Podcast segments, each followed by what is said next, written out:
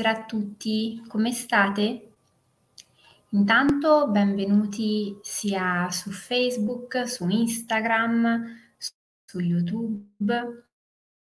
e scusatemi anche per il ritardo. Invece delle solite 18.30 ho avuto qualche difficoltà ad essere puntuale e quindi mi scuso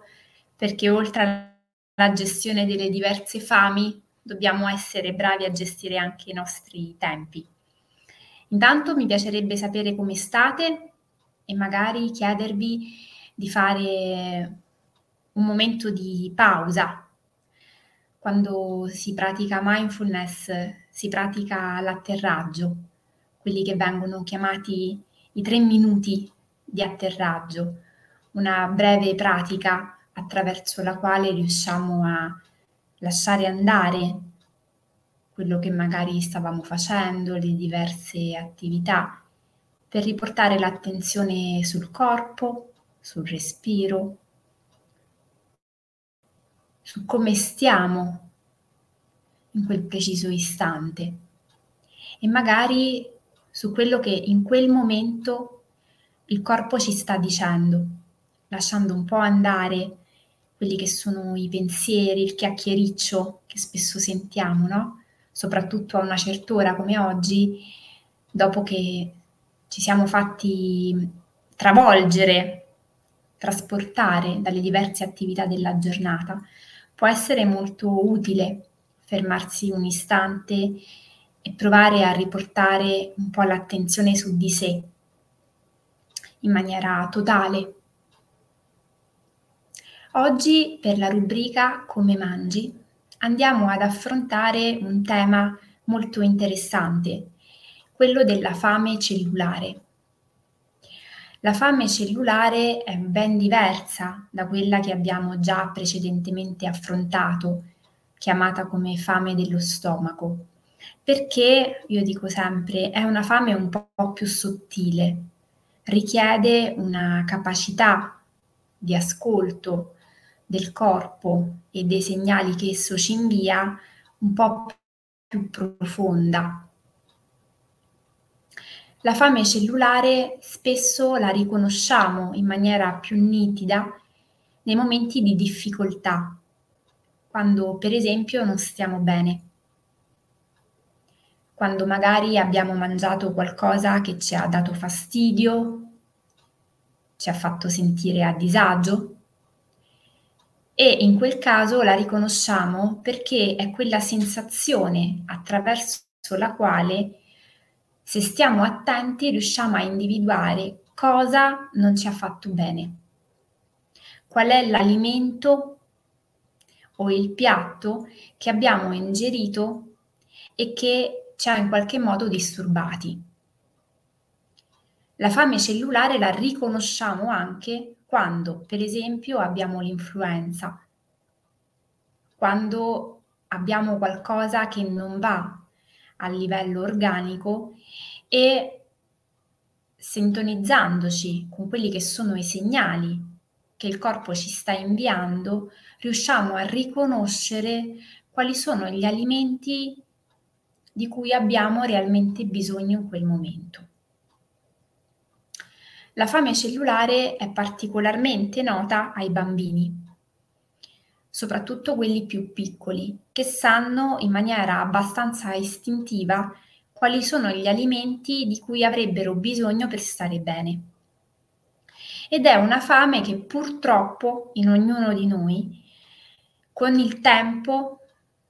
iniziamo a perdere di vista, tra virgolette, perché condizionata da quelli che sono i messaggi che ci arrivano dall'esterno, come ad esempio il sentire le pubblicità che in qualche modo ci eh, inviano dei messaggi rispetto a quali sono gli alimenti funzionali per noi, a qual è il regime alimentare che dovremmo seguire per stare in forma, a seconda dei messaggi che ci arrivano dal contesto in cui abitiamo, dal contesto ad esempio sportivo al, mm, che frequentiamo o anche all'interno del nostro stesso nucleo familiare, perché ovviamente ogni famiglia ha un po' alcune regole, alcuni principi che tende a seguire e anche a trasmettere ai più piccoli. Principi che, a prescindere dal voler dare loro un giudizio assoluto in termini di buoni o cattivi, sono dei principi e delle indicazioni che in un certo qual modo tendono a deviare il naturale sentire dei bambini prima e degli adulti poi. La fame cellulare è diversa dalla fame dello stomaco perché non ha a che fare col senso di sazietà e di pienezza a livello fisico. È qualcosa di più profondo che in realtà ha a che fare con i principi nutritivi dei quali il nostro organismo ha bisogno. E quindi possiamo dire che si eh, traduce con una fame più vicina a un discorso chimico, biochimico. E quindi, per esempio, iniziare ad ascoltarla e a ad esserne consapevoli ci consente di scegliere di quali alimenti abbiamo esattamente bisogno. Perché non è vero che, buonasera, quando abbiamo fame o percepiamo un senso di fame, va bene qualunque cibo. Quando abbiamo, per esempio, un'autentica fame cellulare, non è detto che un pacchetto di patatine ci sazi. Anzi, il più delle volte un pacchetto di patatine è un alimento che di fronte a un'autentica fame cellulare di proteine, carboidrati, sostanze che vadano a fornire energia e materiale strutturale solido sul quale fondare le prossime ore di lavoro non sono sufficienti. Ma è anche vero allo stesso tempo che in piena estate, se abbiamo per esempio perduto molti sali minerali e abbiamo una pressione che si è abbassata, le patatine possono essere un alimento che ci dà una sensazione di sollievo, non perché vada a saziare il nostro organismo, ma perché vanno a rispondere attraverso la presenza di sodio a quella necessità che magari il corpo in quel momento sta richiamando. Dare ascolto alla fame cellulare non è qualcosa di banale o di facile, tutt'altro, richiede un'attenzione importante e una capacità di ascolto che va al di là, per esempio, dell'orologio, che va al di là di quelli che sono gli schemi secondo i quali noi siamo soliti alimentarci. Ed è una fame che risponde a quelli che sono i bisogni autentici dell'organismo, anche in funzione del tipo di vita, di attività, di impegni che stiamo affrontando durante quel determinato giorno e anche in relazione a quelle che sono le condizioni esterne, ambientali, durante le quali noi ci stiamo concedendo determinate attività piuttosto che altre. Questo è un aspetto fondamentale perché la fame cellulare risponde a un ascolto interno dell'organismo in relazione al contesto esterno. Un tempo, per esempio, si parlava del, di quella che ancora oggi possiamo chiamare la fame del freddo, ossia quella necessità di mangiare cibi più grassi, più calorici, per eh, soddisfare un fabbisogno di calore che l'organismo aveva durante le stagioni fredde. Non è un caso che un tempo, quando per esempio le dimore non erano riscaldate, durante i mesi invernali cambiavano completamente i pasti, le ricette che venivano messe in tavola per dare spazio a degli alimenti e a delle pietanze che dessero allo stesso tempo, oltre che più energia, ma anche la possibilità di accumulare un, uno strato di grasso che consentisse al corpo di poter far fronte con maggiore efficienza ed efficacia alle temperature esterne. Oggi spesso accade che noi siamo poco legati al sentire l'organismo e quindi magari in un modo un po' se vogliamo archetipico o per tradizione tendiamo a mangiare cibi più complessi e più calorici durante le stagioni fredde con l'effetto magari di ingrassare ed aumentare il strato adiposo, senza però la necessità reale e autentica di dover far fronte a delle basse temperature, perché è indubbio che oggi, bene o male, tutti quanti noi viviamo ed abitiamo all'interno di ambienti che sono riscaldati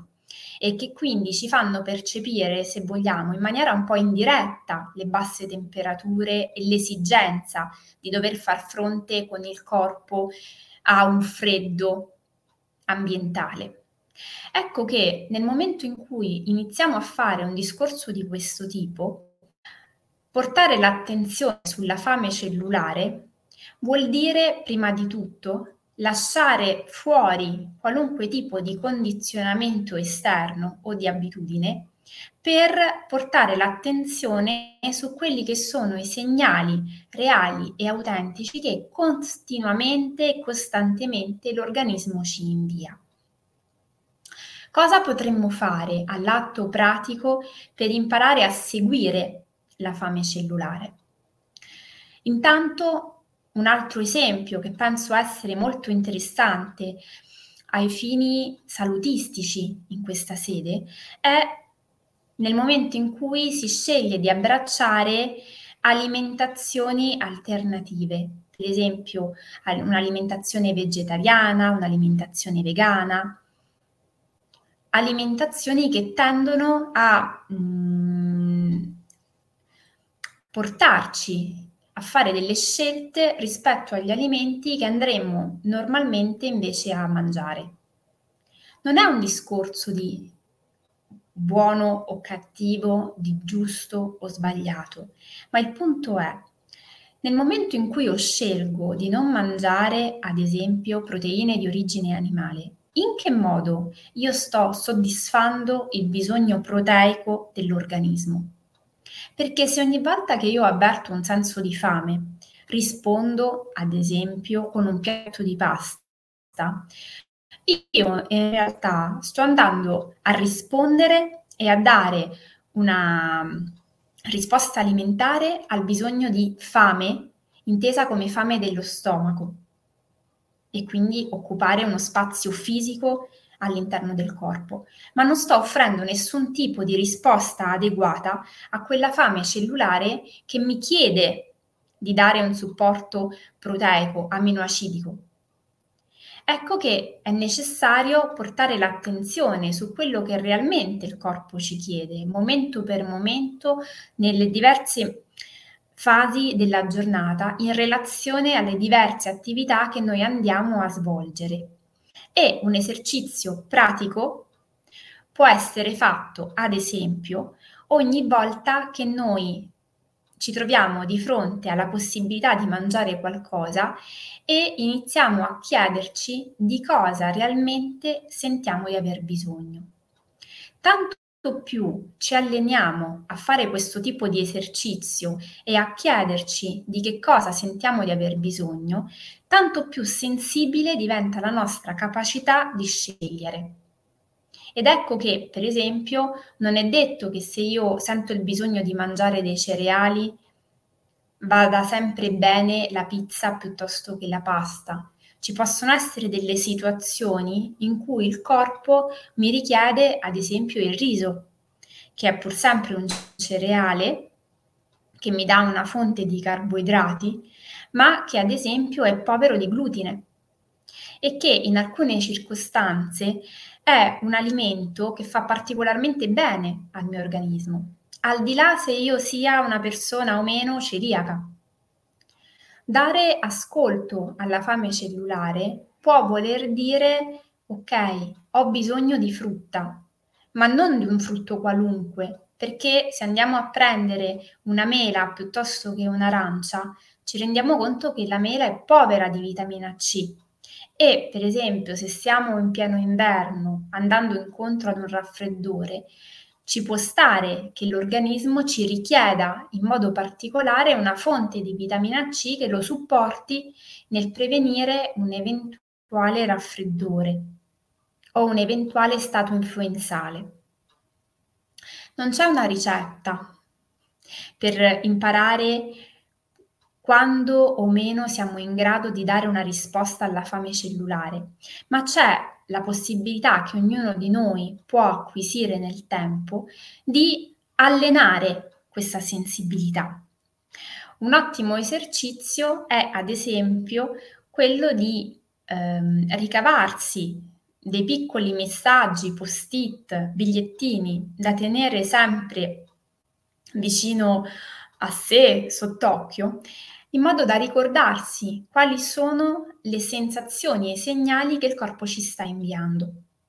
Come abbiamo fatto anche per le fami, la fame legata agli stimoli sensoriali, quindi la fame dell'occhio, la fame della, dell'udito, la fame del tatto, anche per la fame cellulare può essere molto utile ricordarsi ogni volta che ci stiamo per sedere a tavola, chiederci di cosa sentiamo di aver bisogno e per esempio in che misura. In questo può essere anche utile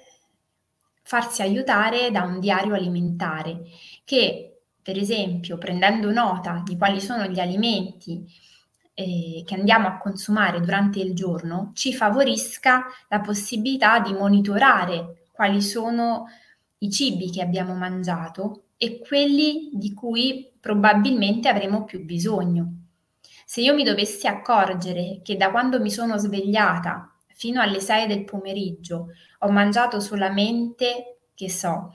eh, biscotti, cracker e pasta, è molto probabile che nel mio pasto serale, già dalla merenda, per non parlare poi della cena, io abbia necessità di bilanciare le sostanze nutritive che ho assimilato con altri ingredienti,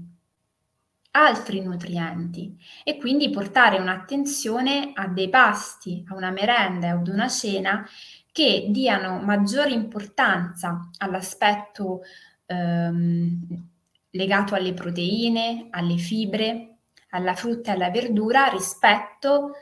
ai carboidrati e agli zuccheri o per esempio ai grassi. Farsi aiutare da un professionista della nutrizione può essere in questo molto utile, non per delegare e demandare a qualcun altro la responsabilità di scegliere per noi, perché a volte noi facciamo un po' questo. Andiamo da qualcuno, da un nutrizionista, da un dietologo e responsabilizziamo l'altro rispetto a quello di cui noi abbiamo bisogno scollegandoci un po' dal sentire il corpo, perché ci sembra che seguire una dieta sia un sistema molto efficiente per stare bene. Ma qualunque nutrizionista o dietologo noi andiamo a contattare, dobbiamo sempre pensare che lui non è all'interno delle nostre giornate. Lui ci dà una mappa attraverso la quale noi dobbiamo imparare a muoverci tra le diverse attività, tra i diversi accadimenti della nostra giornata e quello che lui ci dice. È molto interessante un commento che sto leggendo su Instagram dove ci riporta che fa fatica eh, la nostra ascoltatrice a eh, gestire eh, il consumo di biscotti cioccolata, gelati e simili e quindi la soluzione che ha trovato è non comprare alimenti dolci. Bene, questa può essere un'ottima strategia, ma come sappiamo è un'ottima strategia finalizzata al non consumare cibi dolci quando siamo dentro casa. E quando siamo fuori, cosa possiamo fare? Tra un paio di incontri ci eh, confronteremo con un'altra fame, che è quella emotiva, chiamata anche come la fame del cuore, che spo- spesso è molto legata alla nostra relazione con i cibi dolci. Un primo passetto però che possiamo fare senza demonizzare anche nostra, il nostro desiderio di mangiare dolci potrebbe essere proprio quello di provare a sentire se ne abbiamo veramente bisogno. e se a livello cellulare nutritivo il corpo ci sta chiedendo di mangiare zuccheri. Perché spesso può succedere che il corpo ci sta chiedendo qualcosa, una gratificazione, una coccola, e pensa di trovarla e di riceverla attraverso determinati alimenti. Con eh, la conseguenza che quando ci alimentiamo in maniera sconnessa dalla fame cellulare, dalla fame dello stomaco e quindi dal sentire il corpo, ci alimentiamo in maniera, eh, se vogliamo, superficiale e quindi poi piuttosto che stare bene e sentirci in forma, in salute, soddisfatti ed appagati, inneschiamo altre dinamiche con le quali avvertiamo piuttosto malessere, disagio e talvolta se non gestiamo le quantità e la misura anche dei sensi di colpa. Quello che noi oggi stiamo cercando di fare attraverso l'intero percorso che porta l'attenzione sulle diverse nuove sensazioni di fame è quella di lasciare andare il senso di colpa, il proibito o ciò che assolutamente non ci fa stare bene, per provare ad abbracciare una posizione un pochino più equilibrata, dove tutto è concesso, ma nella giusta dose, nella giusta misura e soprattutto nel momento opportuno, cioè quando il corpo realmente ha bisogno di quel determinato alimento. Una, un'idea rispetto al dolce potrebbe essere quella di cercare di inserirlo quotidianamente nella prima fascia della giornata, cioè al mattino, quando siamo più attivi, il cervello ha bisogno anche di energia pronta per poter funzionare con efficacia e il nostro metabolismo più facilmente gestisce l'assimilazione di zuccheri, a differenza di quello che accade invece nella seconda parte della giornata, pomeriggio-sera, quando le attività si rallentano e tendiamo piuttosto a concederci dei momenti di alimentazione inconsapevole che poi ci portano subito dopo ad andare a dormire col rischio di stare male, sentirci appesantiti e magari anche fare un riposo che sia poco ristoratore per l'organismo. Da qui alla prossima settimana, quello che mi sento di lasciarvi come indicazione è quello di provare ad ascoltare il corpo e a scegliere, ad esempio, qualunque cosa voi vogliate consumare dalla colazione al pranzo piuttosto che alla tisana, chiedervi sempre, ma io in questo momento di cosa sento di aver bisogno? Sono solita prendere il caffè dopo pranzo, ma ne ho sempre realmente bisogno o è un automatismo? Potrei sostituirlo con una tisana. Potrei scegliere di non prenderlo oppure di non prenderlo alle due e posticiparlo alle tre? La mia colazione, che solitamente è dolce, potrei in alcune mattine scegliere di consumarla salata? E se fosse sì la risposta, di che tipo di alimento salato sentirei di aver bisogno? Provare a fare delle esperienze diverse e degli esperimenti è il primo modo per conoscersi e approfondire questo aspetto che non ha nulla di strano se ancora non lo abbiamo scoperto, perché abbiamo detto prima che siamo talmente bombardati da stimoli esterni che è normale aver perso la bussola interiore. Non c'è nulla di cui dobbiamo colpevolizzarci o sentirci a disagio. Il punto è un altro. Nel momento in cui mi accorgo di non sentire più realmente di cosa ho bisogno, non devo pensare che c'è qualcosa che non va, devo solo avere il desiderio di provare a riscoprire quella sensibilità e a vedere ovviamente che cosa mi porta come risorsa.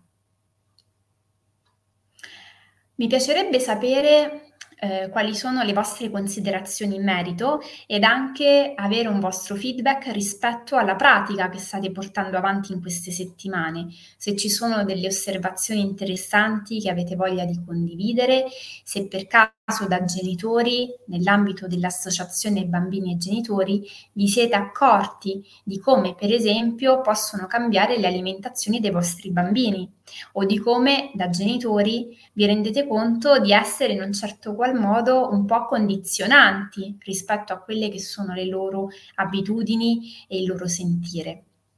E come al solito tutto quello che avete voglia di condividere potete farlo nei commenti sulla pagina Facebook, sul profilo Instagram, sul canale YouTube